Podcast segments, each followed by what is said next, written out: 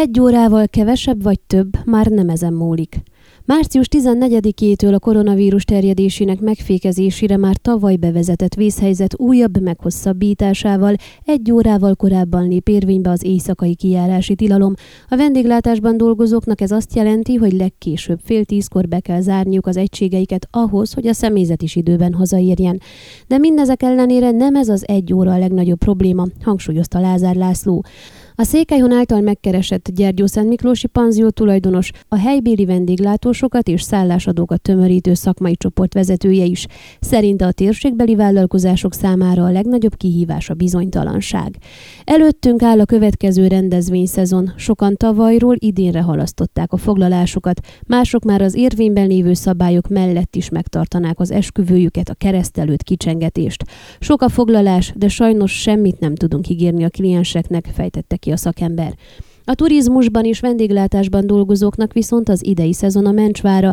Tavaly nyáron ugyan sokakat mentett meg a csőttől a belföldi turizmus fellendülése, az őszi-téli időszak bevétel hiányát ellenben tavasztól kellene pótolniuk a vállalkozásoknak ahhoz, hogy túléljenek. Egyelőre sajnos úgy néz ki, hogy enyhítés helyett további szigorítások lesznek. Mást nem tehetünk, reménykedünk, hogy át tudjuk vészelni ezt az időszakot, tette hozzá a vállalkozó. Rávilágított ugyanakkor az eddigi tapasztalat tapasztalatok azt mutatják, hogy aki akarja, az így is úgy is megtartja a betervezett rendezvényt a szem előtt lévő egységek helyett vidéken. Az emberek nem fogják még egy évet halasztani a terveiket. Aki akarja, az úgy is megtartja az eseményt ott, ahol azt nem ellenőrizhetik, ahol nem kell betartani a higiénés és távolságtartási szabályokat. Veszítenek így a vendéglátósok, és nő a fertőzések száma is, mondta ki a nyílt titkot Lázár László. Sokan már eleve 10 órakor zártak, így az újabb szigorítás kevésbé érinti őket. A Székely udvarhelyi Schwarz Bistróban hétfőtől korábbra teszik az utolsó rendelés felvételének idejét, azért, hogy a vendégek nyugodtan elfogyaszthassák a fogásokat, és időben haza is érjenek. Eddig is tízkor zártunk, most valamivel korábbra, fél kilencről nyolc órára hozzuk elő az utolsó rendelést, fejtette ki Péter Szabolcs, a lokál ügyvezetője. A vállalkozás vezetője egyébként úgy véli, ha nem lesznek további szigorítások, tehát a teraszon üzemelhetnek, lehetnek olyan rendezvények, amelyeket törvényesen, nyílt téren meg lehet tartani, akkor októberig biztosított a működésük.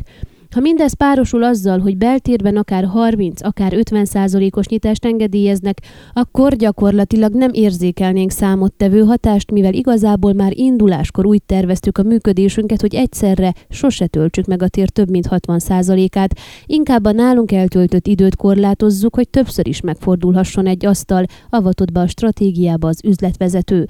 Az egy órával megrövidített nyitvatartás most főként a kocsmákat és bárokat érinti, a szállásadók is éttermek zöménél nem számottevő a korlátozás, magyarázta Tódor Etelka. A Csíkszeredai Hungesztfenyő Hotel vezetője szerint mindezek mellett a rendezvényszervezéssel is foglalkozó vendéglátók lesznek a legnagyobb bajban idén is. Rengeteg a foglalás az április végén kezdődő szezonra, de garancia nincsen semmire. Nagyon sokan a tavalyról idénre tették át a foglalásukat, péntek, szombat, vasárnap is tele vagyunk. Ebben a szituációban csak annyit tehetünk, hogy nem kérünk előleget a kliensektől, aki pedig már fizetett, annak visszaadjuk az összeget, ha mégsem tudunk rendezvényt tartani, osztotta meg a szálloda vezetője. A térség egyik legnagyobb hoteljénél nem voltak leépítések, hiszen amennyiben valóban lesz lehetőség rendezvényeket megtartani, akkor szükség lesz a teljes szakképzett és tapasztalt személyzetre. 10-20 éves találkozókat halasztottak tavalyról idén nyárra, de sajnos ezúttal sem tudunk biztosabbat mondani a vendégeknek. Aki körültekintőbb volt, az már eleve 2022-re tervezte az esküvőjét. Reméljük, hogy akkor már nem lesz ennyire kérdéses minden, summázott a szálloda vezetője.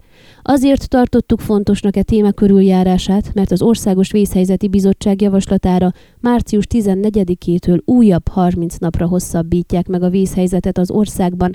Az előző időszakhoz képest a legfontosabb változás, hogy az éjjeli kijárási tilalom nem 23, hanem 22 órakor kezdődik. Ön a Székelyhon aktuális podcastjét hallgatta. Amennyiben nem akar lemaradni a régió életéről a jövőben sem, akkor iratkozzon fel a csatornára, vagy keresse podcast műsorainkat a székelyhon.pro portálon.